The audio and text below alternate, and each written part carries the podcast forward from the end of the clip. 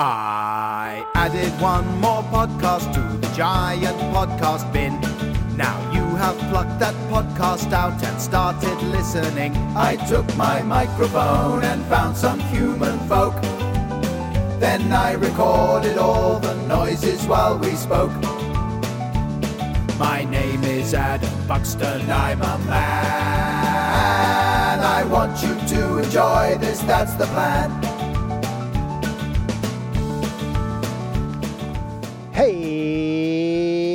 How you doing, podcats? Adam Buxton here.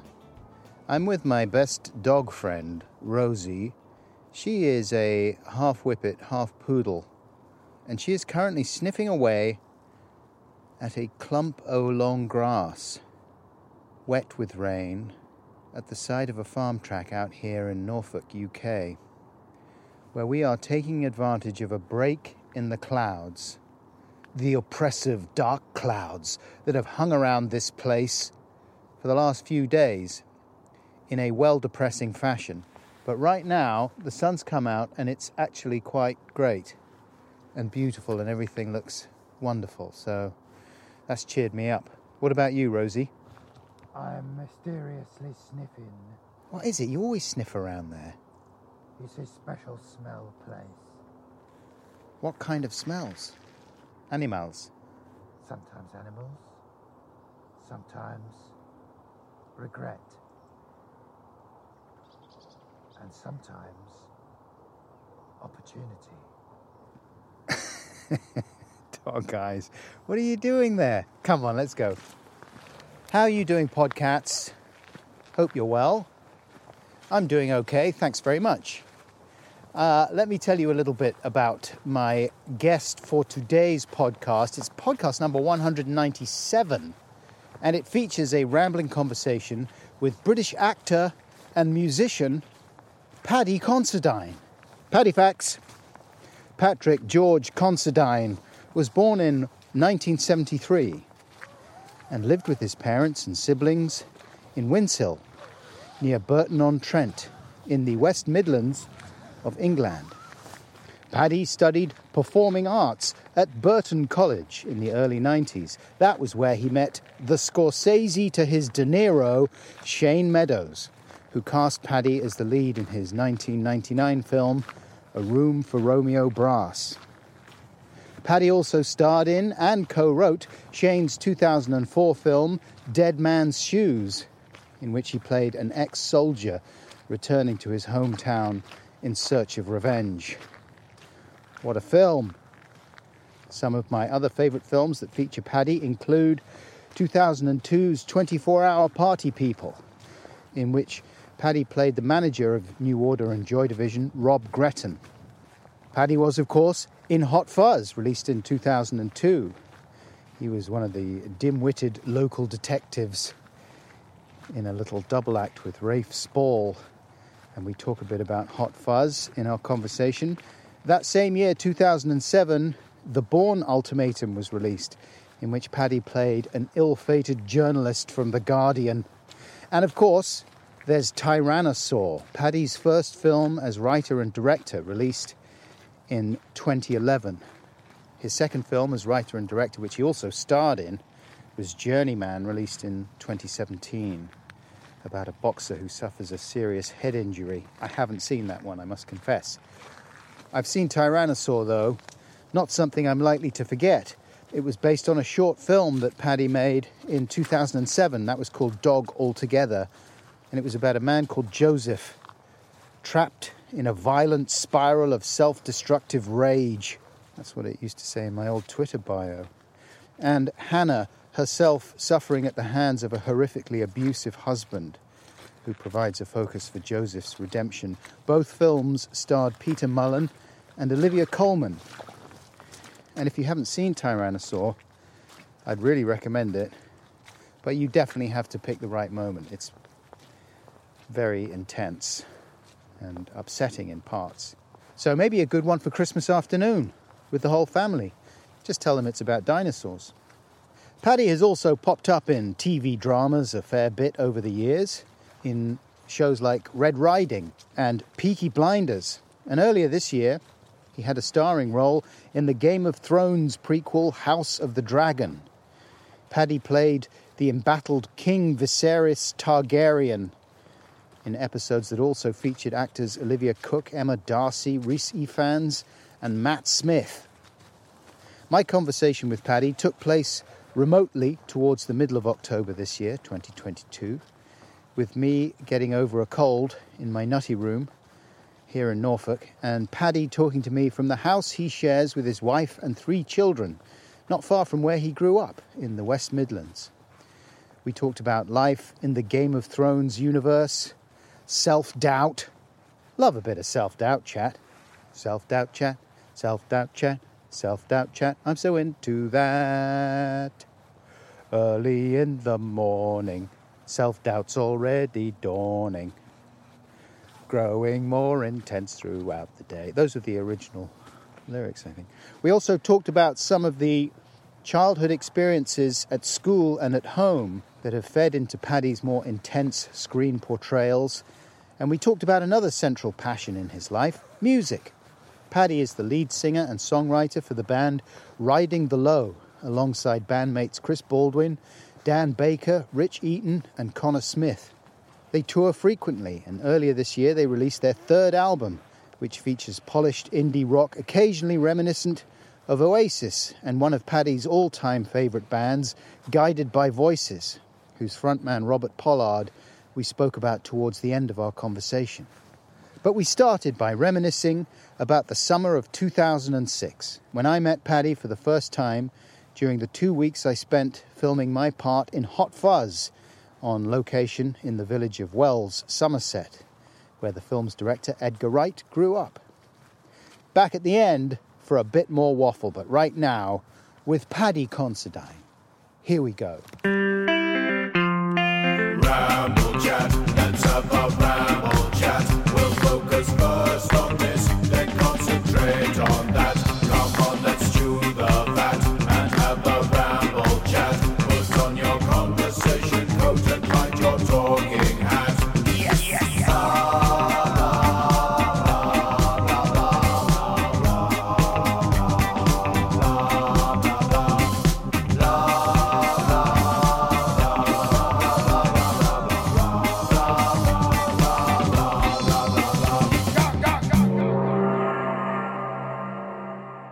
When would the last time that I saw you have been? I think it might have been a Riding the Low show soon after Yeah. we filmed Hot Fuzz. Yeah, it probably would have been. Yeah, that's where I first met you was on Hot Fuzz, and you came along to a gig, didn't you? One of our sort of early London gigs. Yeah. So when it was all pretty ramshackle and mad, but um, I've got a photograph of me at that show, which I think was. Where would it have been? O2 Islington or something. There you go, exactly right. O2 Islington. And I've got a photograph of my brother who came along that night, Uncle Dave, and behind him, photobombing the shot, is Olivia Colman. Yeah, Olivia came that night as well. Yeah, before she sort of skyrocketed, she could walk around in them days without having to wear glasses and a woolly hat. So yeah, she she, she came along to that show as well. I really enjoyed it. It was such a good night. Where did you meet Olivia? Was it on Hot Fuzz? Yeah, I met Olivia on that at the read through. Actually, it was the first time I met her.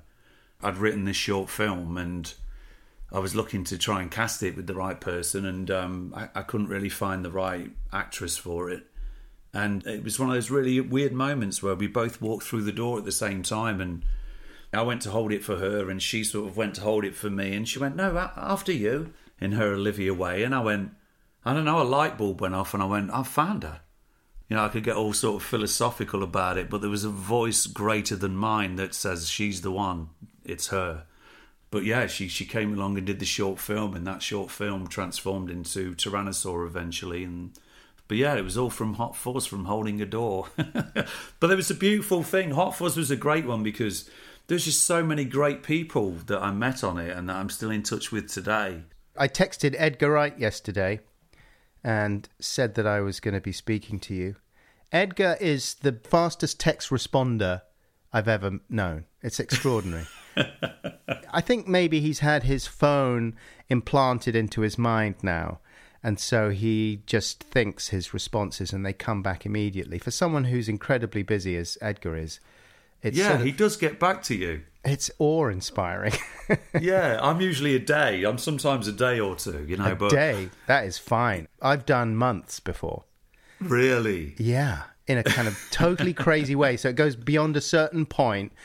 Like a week is not good. For a week, you'll say, "Hey, sorry, it's taken so long." Blah blah blah. But then, then you get to a month, and you think it's not even worth making an excuse or apologizing. I'm just going to respond, and they'll have to think, "Oh, what a weird guy." Anyway, I texted Edgar, and he said, he said to send you his love first of all. Yeah. Has he told you to ask me something? Not really. I was saying to him, like, have you got anything specific, any specific memories of Hot Fuzz? I was saying.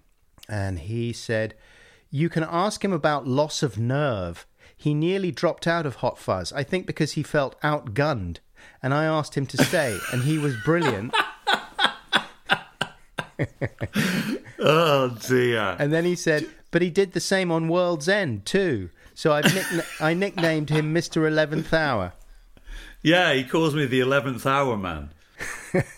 yeah, that's interesting because it, I didn't feel so much that I was outgunned on Hot Fuzz. That wasn't it really. We had Dead Man Shoes doing the circuit at the same time that Shaun of the Dead was doing the circuit.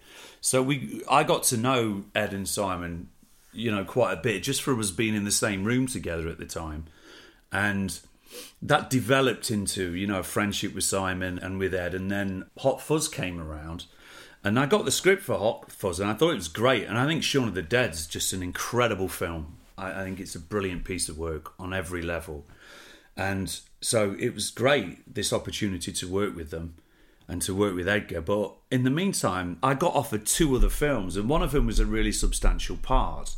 And I thought, you know, we can make both work of these, but I can't make Hot Fuzz work. Yeah. This wasn't me being unprofessional, even. I just thought, oh, Edgar, like, those guys know loads of comedians and people. They've got all mates and they've, you know, they can easily get someone to jump in and do that part. It's n- no problem. And so that's what I kind of said. I said, "Listen, I've been offered these two other things, and you know, it's it's a good thing for me. Best of luck with it. I'm sure you'll find the right person." And Edgar did what Edgar does, which was he dug his heels in, and, and it was like, "Absolutely no way are you going anywhere." and I remember getting a call from Simon saying, "Oh, mate, you know, uh, you know, it's all gone to shit, and you know, uh, working title are talking about suing you for for walking off the project." And I just burst out laughing. What? Why? You know, really? But what it actually did was made me realise a lot about Edgar and how passionate he is about something, an idea, and when he's got that in his head, he won't let it go. And I went, oh, fair enough. You know, I wasn't heartbroken about letting these other things go. And in the end, Hot Fuzz is the thing that's endured the most anyway out of any of these potential projects that were around. But I've got nothing but admiration for Edgar. I love him to bits. He comes out for everything. He turns up for everything. If you've got a film screening, he's there. If you're in a play, he's there. He comes along and he's one of those people that I love being in the company of. He's a fantastic raconteur a brilliant artist. I just I love him so much. So to me, um, it it was just power to him. I just admired him more really. Yeah. for digging in. Yeah, he really assembled a special group of people, and it was such fun for me because I'm not really part of that world necessarily. I don't do that many things with other people. So it was just a fantastic holiday for me to suddenly be spending a couple of weeks in Wells, in Somerset, yeah, and we were doing the big scenes with the fete and Yeah. Where I get killed by the um, turret it's a great scene. and it was really fun. The weather was good, so we were just sort of sitting round. I, I, I remember feeling bad for Edgar because obviously he had to work. He couldn't relax and sit down and just fart about with everyone else. I mean, you just described it then as a holiday, and that's what it felt like. That summer in Wales was amazing. It was like the last great summer or something. It was beautiful. And we were meeting people like yourself, just people were coming and going all the time. I have a funny memory of hanging out in Simon Pegg's trailer, and you were flicking through his DVD wallet, and um, you you alighted on Buffy the Vampire Slayer, and Simon had about hundred Buffy the Vampire Slayer DVDs, and you were like, "What is this? Why are you watching Buffy the Vampire Slayer?" Simon had to defend his love of Buffy. Oh yeah, Simon had the big trailer, didn't he? And with the telly and all the comfy seats and that and what have you. Yeah, and we were slumming it, but it was fun. You know, that was it was just a great time. Everyone was on such good form. It really was a great job to do. Yeah, it was wonderful. But I remember at the end of my time on Hot Fuzz talking to you and asking you what you were up to, and you were about to go off and do the Bourne Ultimatum, weren't you? Possibly, yeah, yeah. I'm terrible with timelines, but probably, yeah. I think I'd just walking through Soho and I'd bumped into Paul Greengrass and he just said to me, What are you doing later this summer, later this year? And I went, Oh, nothing. And he went, Oh, I'll give you a call. And then that was it. I think I felt again with Bourne, being a part of that experience and working with somebody like Paul Greengrass was amazing. Watching him put the pieces together, working with Matt was amazing on a film like that because it was such a juggernaut. But I still felt again, I just thought this isn't my calling card. I struggled with that thing of what am I bringing to this character wise, and I just I could think of ten other actors that could play that role. I think I was always looking for the kind of roles that would make you sort of stand out a little bit, I suppose. Which are the parts you've done that you think of in those terms? I think, Adam, it's something when you bring a piece of yourself to it in some way. Yeah. For me, because I'm not a trained as an actor, all I can bring is the experiences, your imagination, and certain experiences. So probably a room for Romeo Brass, the first thing I ever did as an actor. Dead Man's Shoes, possibly um, a film I did with Jim Sheridan years ago called In America. There's a few I think that I brought something to. Even when I played a priest in Peaky Blinders, I brought some weight to him. And more recently, the, the, the King Viserys that I play in the House of the Dragon, I think that's probably the, the greatest character I've ever played in my eyes. The story was right, the character was right. And I'd, I'd not long really come off doing a play that we'd done in the West End and, in, and on Broadway. And I think because, like I said, I wasn't trained as an actor in any way. I felt that I had some talent, but I thought there were certain areas lacking. And the theatre was a massive education for me. Is that doing the Ferryman? Yeah, yeah. And I think that at least by the time that we were well into the run on Broadway, I think that, I don't know, something had changed within me. I felt like I'd learnt a lot about acting, a lot of the things that I feared about it or was unsure of about it. So by the time I came to play Viserys in House of the Dragon, I just felt like I'd learnt a lot of things that I could now put into practice that had given me a lot more tools to work with. Yeah, it's a great part for you because it does incorporate, as you say, all the things that you're good at, but there's also something that I haven't seen you do before, which is a more mellow and I suppose middle aged, a kind of middle aged desire to make people be decent to each other or treat each other properly or just just that yearning you have as a father for for people to get on you're a father as well right Yeah, I am. I've got three kids. yeah how old are they now My boy's 19 and the girls are 16 and 13. So they're all growing up. Yeah. Uh, I have a similar spread of children, actually, similar ages. And when they're not getting on, it is such a bad feeling. You just feel, A, that you've failed as a father somehow, because you have all these fantasies when you're when you become a parent, you kind of well, I did anyway. I vaguely imagined us all sitting round like a kind of Richard Curtis family, dancing to ska music and just doing jokes and getting on great. And then you have those days as a parent where everyone is just at each other's throats, no one's getting on, one of them's weird and having a breakdown, you don't know what's going to happen to them. you just think, oh no, we've totally fucked this up. It's an awful feeling. And sometimes you go into Viserys mode and you, you just want to slam on the table and say, come on, guys, this is, this is it. This is the long term. We got to think of the future. This is family. This is really important. We've got to get on. And I felt that so much from your um, portrayal.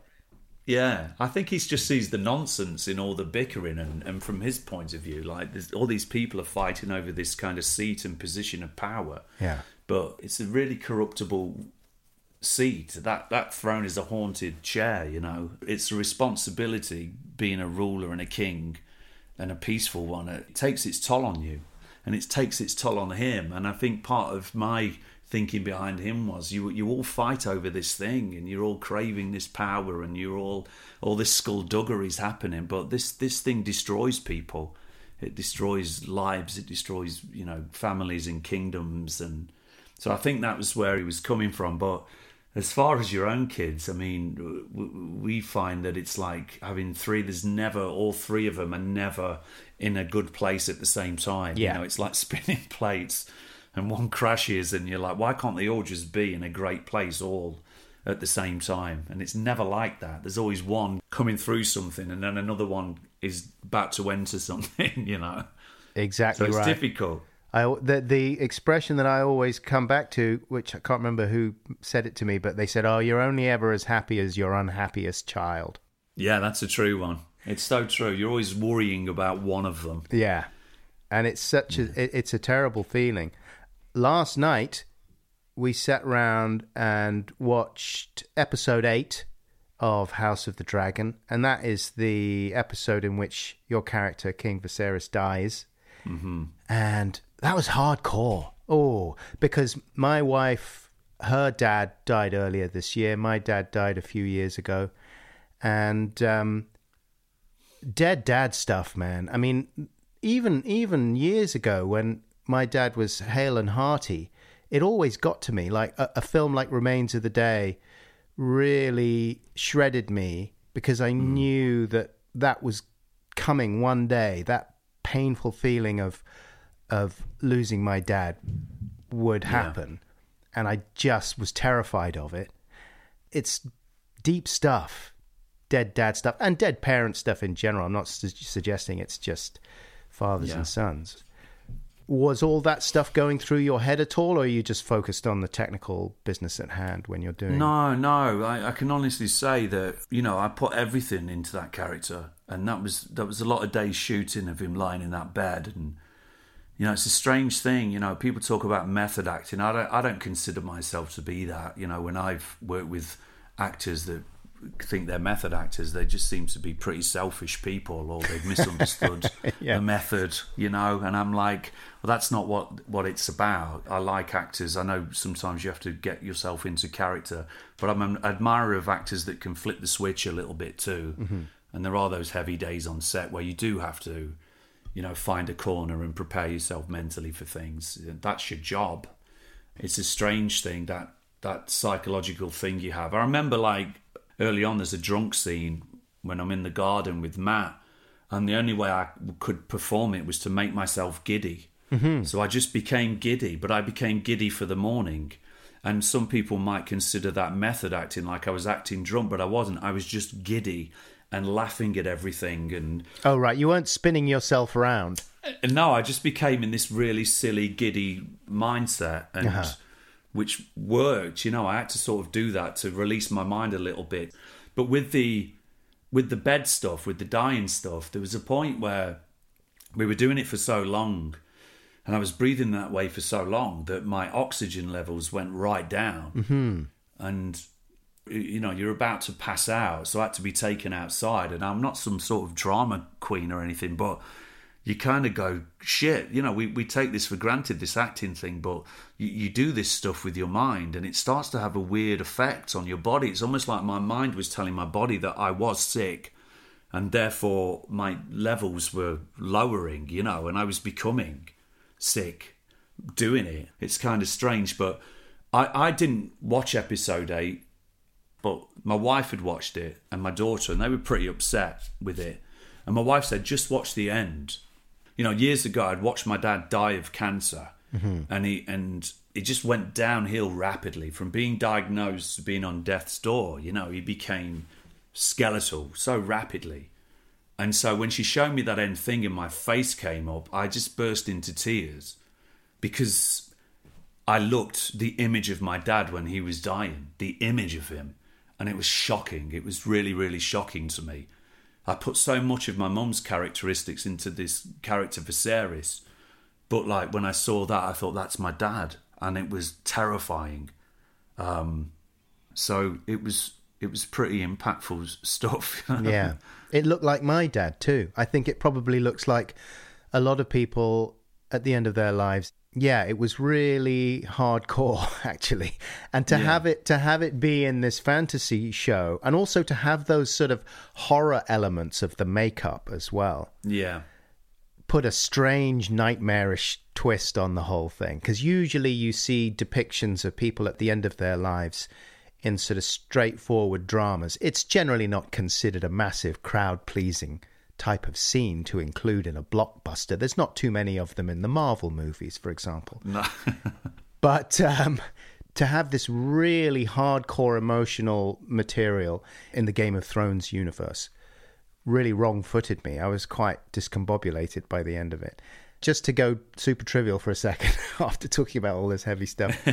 um, how do they make you all skeletal and skinny? Is that all CG or or Yeah, I had a finish point for Viserys with the kind of hunched back and you know the deterioration, the frailty of his body and those heavy clothes on him and things like that. That that was something that we mapped out early. But how far visually he kind of d- degenerated, it was still up in the air a little bit, and it, not even I knew that it was going to go that far until about halfway through filming. So the idea of me losing weight to play that part and get that emaciated, it just wasn't possible. Hmm. We were shooting so out of story order that, you know, we could be shooting episode two one day and episode four the next, sometimes two separate episodes in one day.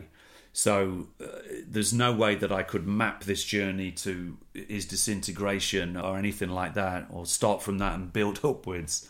So we had to get around it with, with CGI, and then uh, I had a body double who was this really thin guy. And he was one of the extras. I think they pulled out, and I'd act the scene out, and then they'd bring him in to just mirror what what my movements were. So they had a reference, like somebody with a very thin body doing it. So you know it's a mixture of all that. And my only thing was like this is this is a performance right? This is a character. We're not going to lose that. And and thankfully we didn't. It was pretty subtle actually. It was shocking but it was subtle. Were you a big Game of Thrones uh, from day one? no no. I got sent the original script for an episode or two of the first ever game of thrones Yeah. years ago. And at the time it was just like have a read of it and see what you think who you like in it. And i'm, I'm not a fantastic reader uh-huh. and particularly if it's if it's complicated and there's lots of characters. And i couldn't really understand it. I, I couldn't get my head around the names and who people were. Join the club. but I, I spoke to my agent at the time and, and I said, What's this thing actually about? And he explained it in a way like, He goes, Oh, you know, it's about kingdoms and there's this chair and, you know, there's dragons and there's lots of like, you know, sex and. And I just went, Oh, I don't know if I can be asked to, you know, get in, get into that. Like, I felt the same way as a viewer. and so I had the box set sat on my uh, in my collection for ages of the first season. And Yeah. Sean Bean staring down at me, and I'm like, I'll put that on one day, and I just never got round to it. And then this this r- weird synchronicity happened where the lockdowns happened, uh-huh. and we were going through that first wave of it, and running out of things to watch, and we just started watching it. Got about three seasons into it, and I was in Ireland doing an indie film, and and then I got the call about it, and they want to talk to you about this King Viserys, and are you a fan of Game of Thrones? And I'm like, well, that's weird. I'm watching it now, and we're really getting into it. Um, so I, I wasn't totally bullshitting the director when I said I'm a fan and I've seen it. but I, we did watch it all, and I really I loved it. I thought it was great. I thought some of it was some of the best television I'd ever seen. How is it being part of such a huge franchise now, doing the circuit? Are you to one day go to, you know, like Comic Con or whatever and sit there and. We did that in the summer. We went to Comic Con. Yeah. And I found it a really strange experience because I was, you know, you're in a hall and there's a few thousand people there. Yeah. And you're on this panel and they took about 10 of us cast. But really, the people in the audience didn't have a clue who anybody was except for Matt, you know, because he's obviously hugely popular through Doctor Who and The Crown and things like that. So you're sitting there and you're talking about a show that nobody's seen. Nobody has a, a clue what you do in it.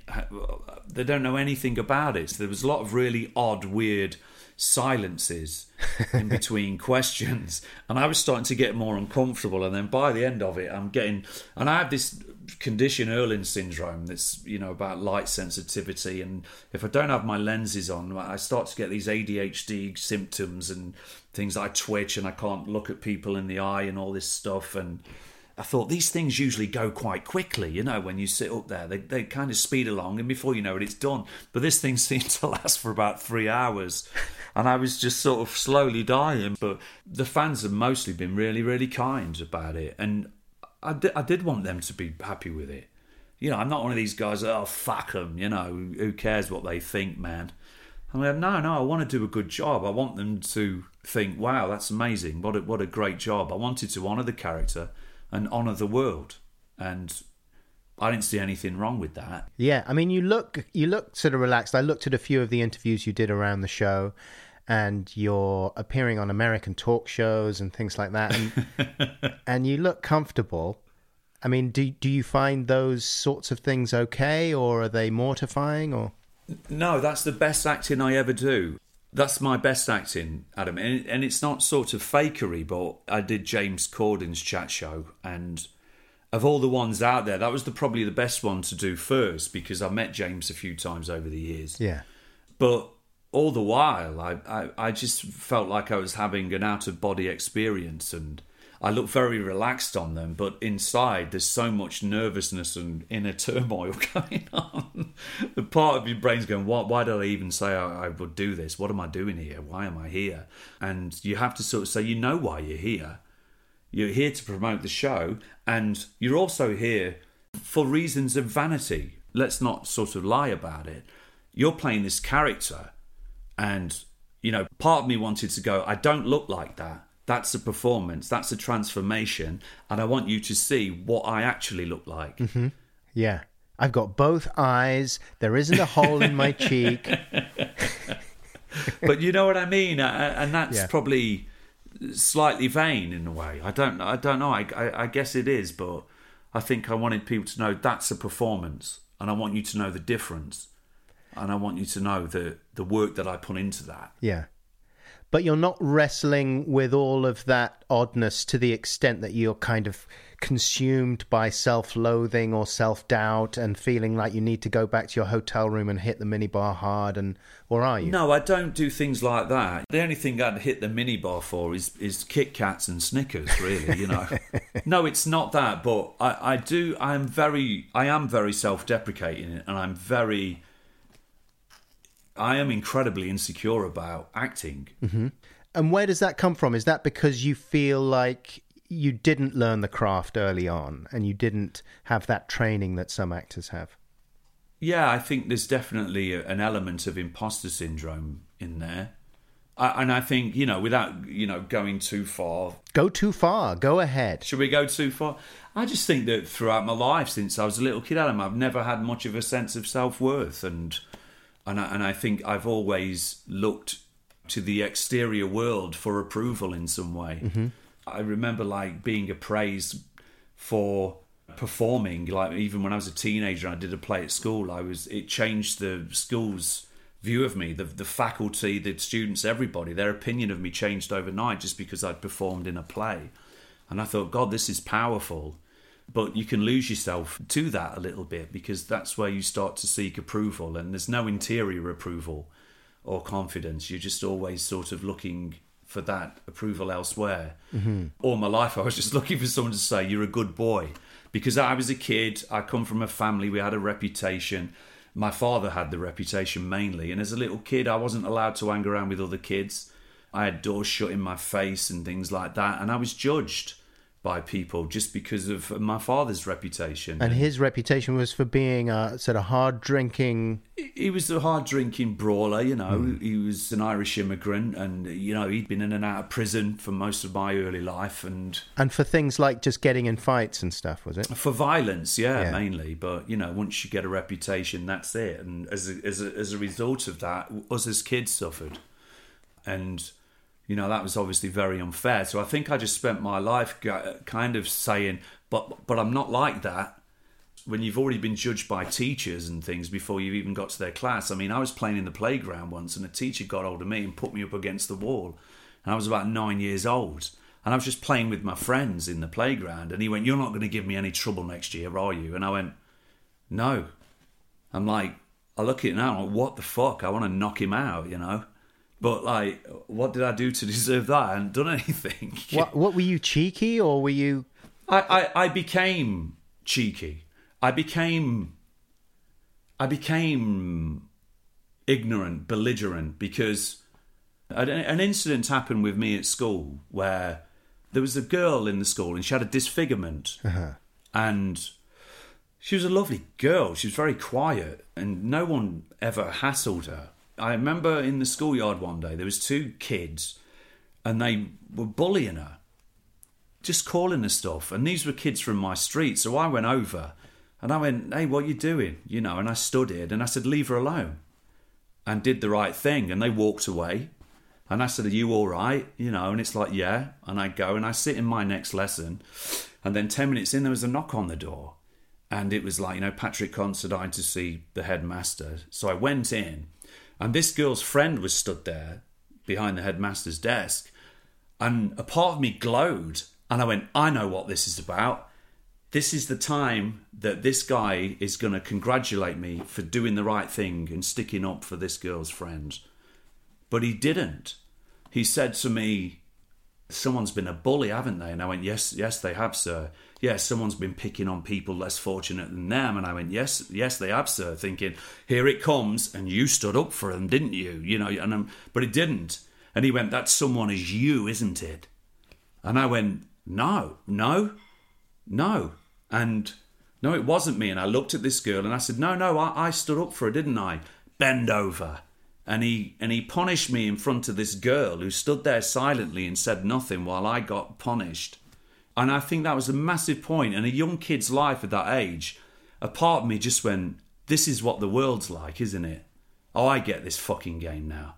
And then a little thing changed in my little mind, and I went, Fuck you. Fuck all of you. And so I stopped reading, I stopped creative writing, I stopped singing. I'd sing out of tune on purpose in assembly at the top of my voice just to fuck everybody off. And I went, if this is what it's like, then then I'm going to be the biggest pain in the fucking hole you've ever come across. Did you ever say to the girl who accused you of being the bully, like, what's going on? Did you get the wrong end of the stick, or are you lying, or what? No, I would never, ever, as a kid, have followed that line of investigation. I wasn't that kind of kid. I uh-huh. didn't have a reasonable, semi adult mind. I just became the victim in that moment. Okay. And that's how I interpreted it, you know. So I think that long story just comes back to this idea of being misunderstood, and the only way that I got any appraisal was through performance, the power of performance. But of course, that brings with it massive criticism that I'm just not emotionally equipped to deal with. I've ended friendships with people because they've gone out their way to email me bad reviews. oh my god, that's what my mum used to do. And I'm like, what part of you thinks I need to see this? I'm not an idiot.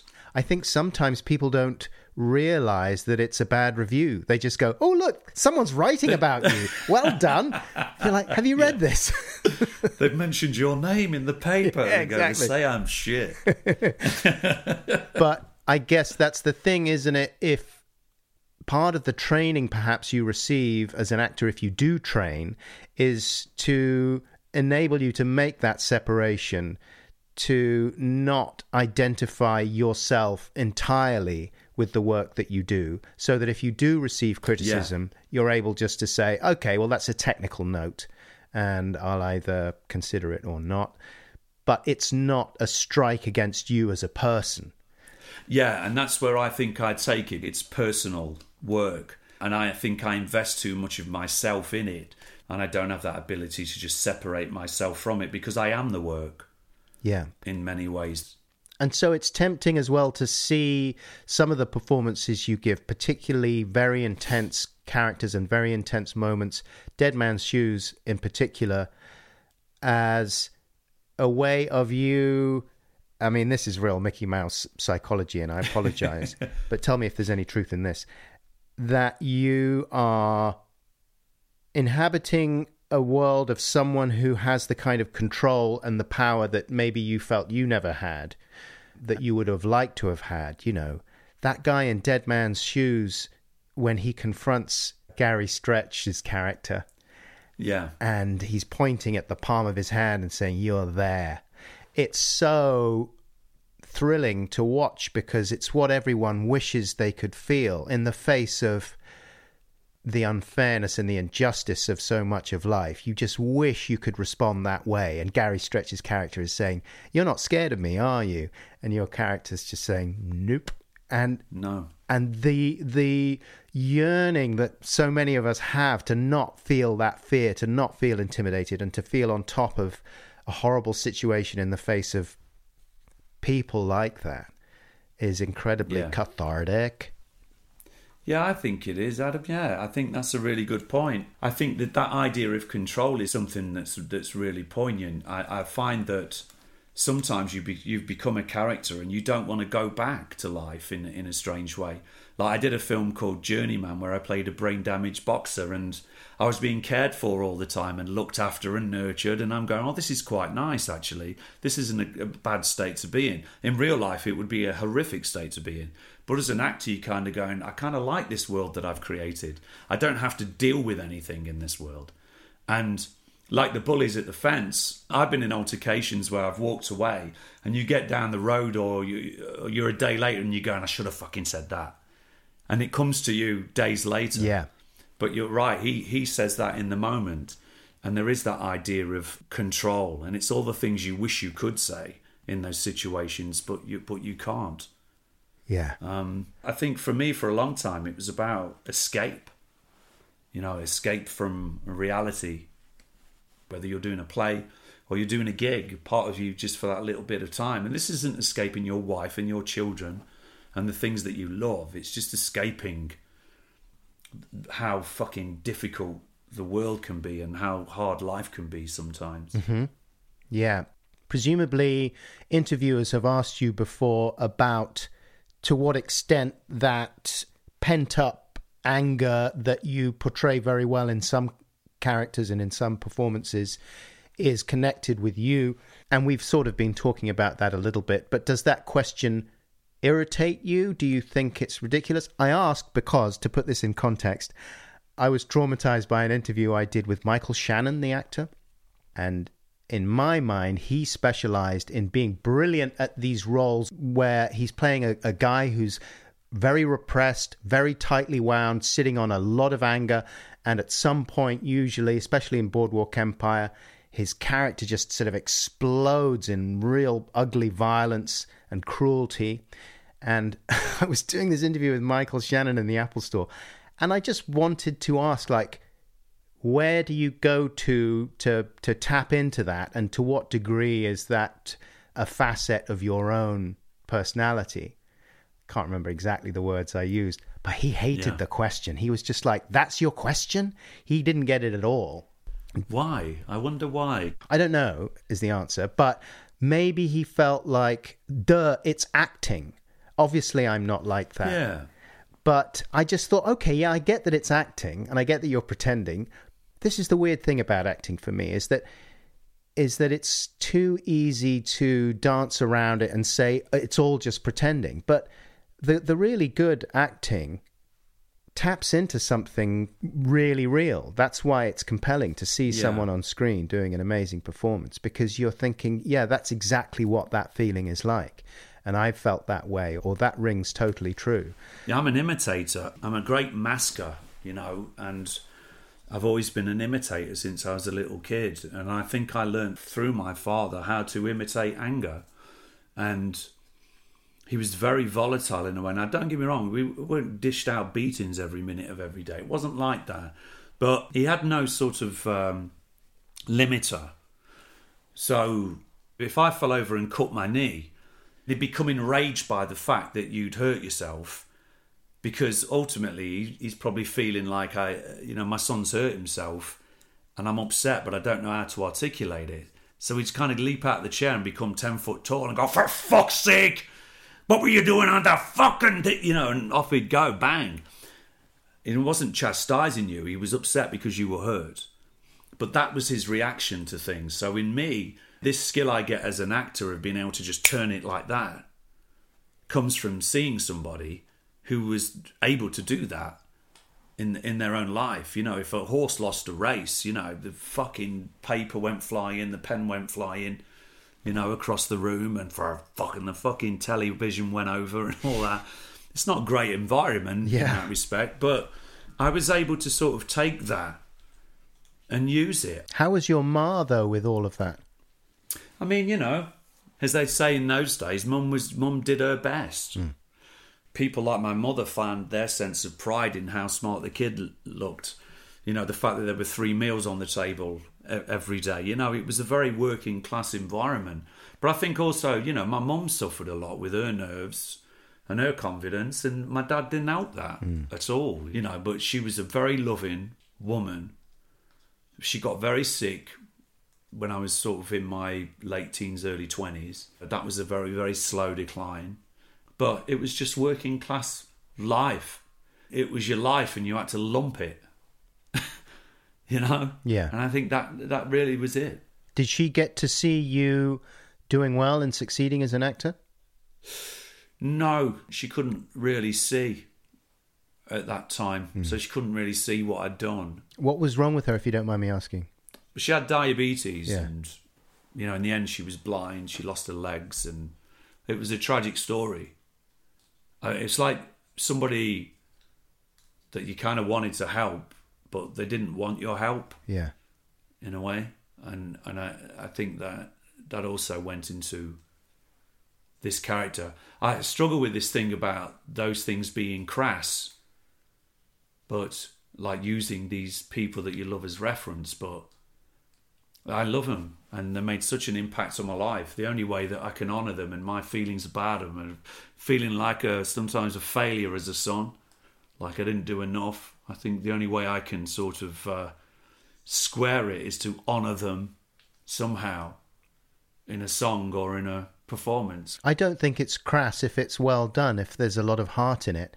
You can sort of sniff when people are just recycling experiences in a cheap way, I think. And if it's not done cheaply, then it's really valuable, I think, to see those portrayals because they make people feel less alone because so many of those things have happened in one form or another to people. And when they see it sincerely portrayed, it's comforting and interesting. I think a lot of people feel like a failure, either as a parent or a child, or people can relate to that big style. I think so, Adam, and I agree with you about the the experience. I know a lot of what this is about is supposed to be entertaining, but I do think it's about sharing experiences, and I do think on some level it's about saying to people, "You're not on your own," you know. And I think that's what storytelling means to me, hmm. And that's what acting means to me. It's pointless if it, if it didn't want to reach people with it, you want to just do it in your bedroom to in front of the mirror, you know. Perform Shakespeare on your own. You also are in the enviable position of being musically talented, and so you're able to express yourself in that way as well. And your band, Riding the Low, are still together. That's really impressive. Like, is it what part does that play in your life then? Is that still fun? Are you still able to do that on a kind of stop start basis and the rest of the band are okay with it? How does it work? Well, I'm doing it all the time. Never stop writing songs or working on it. Obviously, when I'm away working, there's other things to do. Like, you know, I had to sort out the album release this year. Always organising shows. I come off Thrones and we did the festival run and did Glastonbury and a few other dates here and there.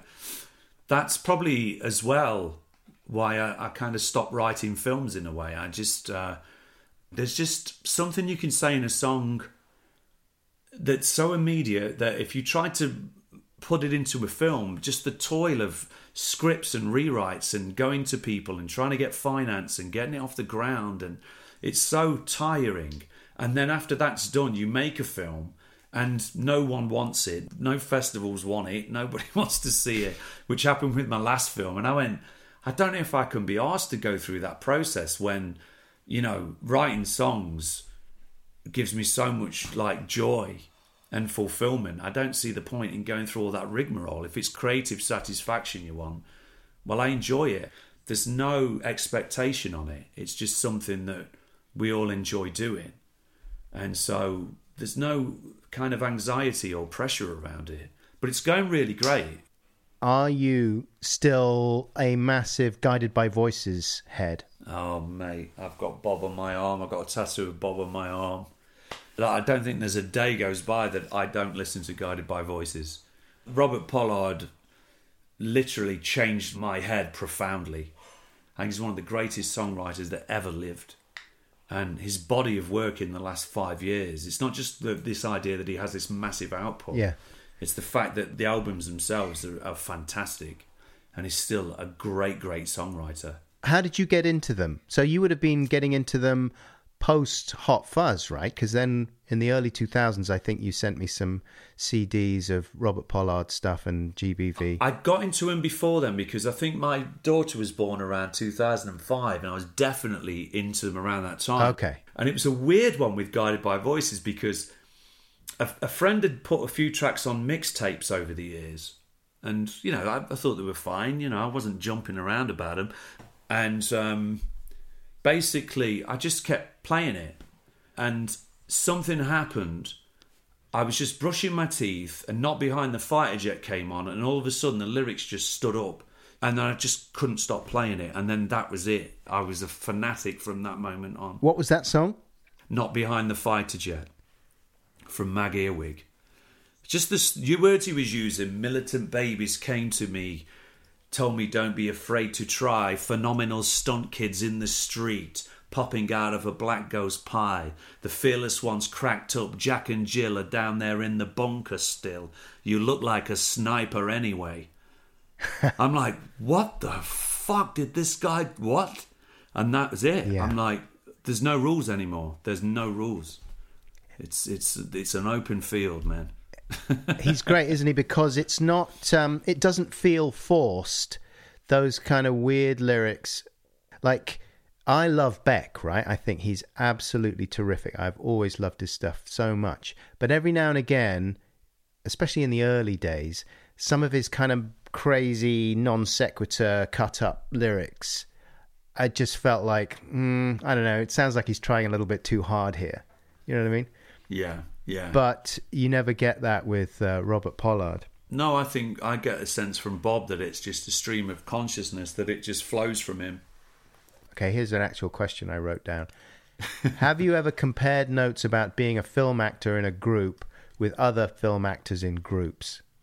Never.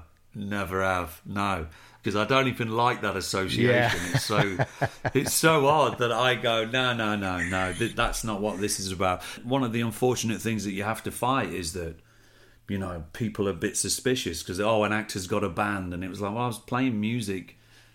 You know, since I was like 15 years old, it's not nothing new. But yeah, that judgment comes forward, and I don't know why. I'm, I'm just very much like, if it's good, it's good. Maybe there's been lots of bad examples of actors who've uh, fancied themselves as rock stars, but if anyone's got any doubts, come to a show. Yeah, good idea. We'll soon put you fucking right. but you've never you've never blown up in an interview Billy Bob Thornton style. Did you ever see that interview he did on, yeah, on Q? Yeah. I love Billy Bob. I, I don't know what that's about. My my thing with that is like, well, what do you expect? I mean, I know, I know he made a country album and probably poured his heart and soul into it, but you can't go out there expecting people to take you seriously. You can't expect anything from anybody. Mm-hmm. I do interviews now. I do stuff for Six Music and Riding the Low. I've got a new single, and it's like, so, Dead Man Shoes. And you go, I'm just going to have to roll with it because that's far greater than uh, out there in the consciousness than Riding the Low is. And I don't expect people to not bring it up. So, uh, yeah. No, I haven't. I haven't. Okay. If we're six albums down the line and selling out Wembley Stadium, then I'll probably go, come on, mate, change the fucking record. But yeah. Nah, nah. For people who don't know what I'm talking about, there was an interview that Billy Bob Thornton did on a channel called Q, and uh, he was being interviewed by a Canadian journalist, and he was there with his band, the Box Cutters, and I think before the interview, he'd seen on the computer that they were going to introduce him as Oscar winning actor Billy Bob Thornton with his bandmates from the Box Cutters. And he said, actually, can you not put that? Can you just kind of give us equal billing going into the interview? Right. Oh, okay, that makes sense. And they and they didn't. They just sort of stuck to positioning him as Billy Bob Thornton, Oscar winning actor. So then he just got all bent out of shape and started refusing to answer questions and giving him the silent treatment, the interviewer. And it got really awkward. yeah, I can understand him in a way. I can, I understand that, but like, you know, we've had situations where we're doing a gig and it's got on the poster Paddy Considine from Dead Man Shoes and his band, and we have made a call and gone, can you change that? Yeah. And just just put riding the low, but you, you got to understand from their point of view as well. They're probably some pub in Derby, and they're going well. If we put your name on it, we might get five more people and sell ten more pints. That's the thing, isn't it? Yeah, it reminds you of your place in the universe. I went out to New York. This must have been about ten years ago now, or something. And I had it in my head that I was just going to do a few stand-up shows, and it would be great, and yeah, probably be quite a bit of a buzz after I did that. And of course, you're hit with the reality of no one knows who you are, and they're absolutely tiny venues with tiny audiences. One of the venues I did had one person there, and he was from Manchester. and um, and outside this pub in the village, I did a show one night, and it was a really nice little venue. But out on the chalkboard outside, it just said uh, Adam Buxton from Hot Fuzz. And I thought, wow, I'm really not a big part of Hot Fuzz, but okay, I get it. That's that's the only way they can kind of connect me to the wider world. Yeah. Otherwise, what the fuck are they going to say? You know, Adam Buxton from the Adam and Joe Show brackets. The Adam and Joe Show was a homemade program in the Put your Wikipedia Yeah, page on there. yeah, I try not to get too uptight about it. You know, I just get on with it. And but the nice thing is that people do have come along to see the band because I'm in it, and then those people have become fans of the band and follow the band and follow the other members and you know and and they get it and they've got over that idea that or the fact that I'm stood there on the stage in front of them and they come to watch us as a band and that's really great hmm. so and they get it they understand as a music fan, was it fun doing 24 hour party people and um, working in that atmosphere? You played Rob Gretton in that film. yeah Who was, uh, he was the manager of Joy Division, is that right? Or was he yeah a label it was boss? yeah he had a label um and he was part of Factory Right. and he was the manager of Joy Division and then New Order Yeah. I mean, I, I loved working on that. It was amazing. I met I met Simon on that. I met Pegg on that. Oh, yeah. And I enjoyed doing it. And it was one of those special projects where, you know, people just emerged from the scene in Manchester and started hanging around and giving us research materials. And you were sitting, I was sitting with members of a certain ratio and, you know, talking to them about Rob dressed as my version of Rob and freaking them out. And it was a great experience. So working with a lot of people I really admired on it. Steve Coogan, obviously it was Tony and John Simm. There's so many uh, Andy Serkis, Sean Harris. I mean, God, it was a massive cast of uh, of people. But I, I really enjoyed making it, and it was one of those where strange things were happening. They recreated the hacienda, and um, us as characters gravitated towards the actual spots where the real people would hang out just by accident Uh huh. which I thought was really odd. And I remember like seeing Rob's wife, Lesley Gretton, stood in this hacienda set, and I was stood and I looked over at her, and I would never sort of look at her with Rob's glasses on because that was a big thing about Rob was his big glasses. And I, and I took them off the minute I saw her. Because you thought it would be weird to be pretending to be her. I, I thought it'd be weird to be pretending to be her late husband. Right, okay. In this environment, and and I said, "Oh, I'll take my glasses off." And she said, "I'm glad you, I'm glad you did that." And we stood talking, and she goes, "Do you know this is the spot where me and Rob used to stand?" Hmm. And I went, "Oh God!" And it was like, "Oh, and that's where the, you know, Happy Mondays used to hang out, and that, and everybody was in their places. It was really sort of r- surreal and and supernatural." yeah.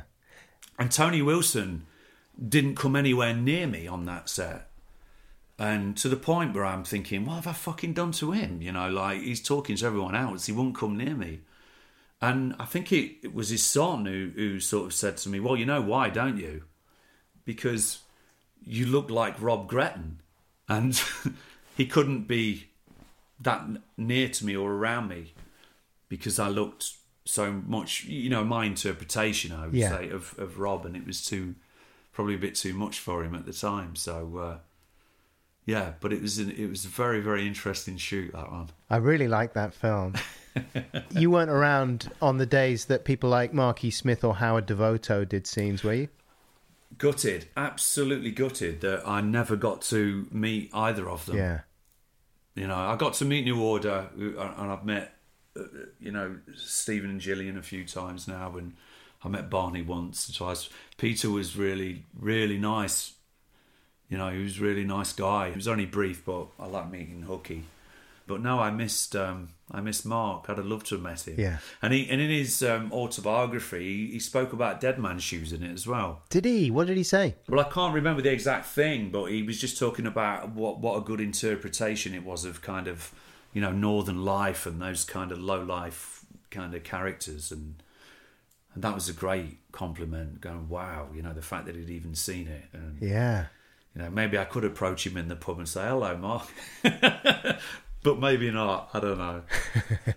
I think he was probably a bit of a pussycat underneath it all, but Yeah, I think so too.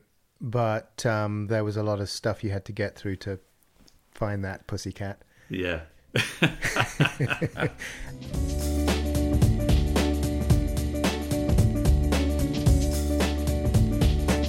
This is an advert for Squarespace. Every time I visit your website, I see success.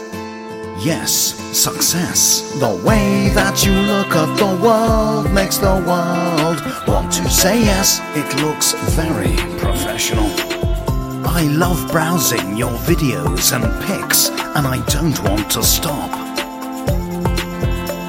And I'd like to access your members area and spend in your shop. These are the kinds of comments people will say about your website if you build it with Squarespace. Just visit squarespace.com slash Buxton for a free trial. And when you're ready to launch, because you will want to launch, use the offer code Buxton to save 10% off your first purchase of a website or domain. So put the smile of success on your face with Squarespace.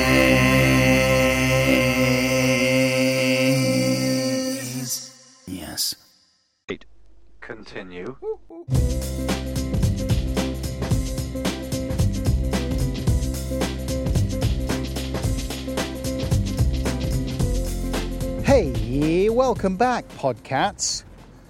I was talking to Paddy Considine there, and I'm very grateful to Paddy for giving up his time to waffle with me. In the podcast notes today, you will find a link to a Spotify playlist that Paddy put together of some of his favorite tracks from recent Guided by Voices albums. So, this is a legendary American indie band who were together in the 90s and early 2000s, but then broke up for quite a few years, like over a decade.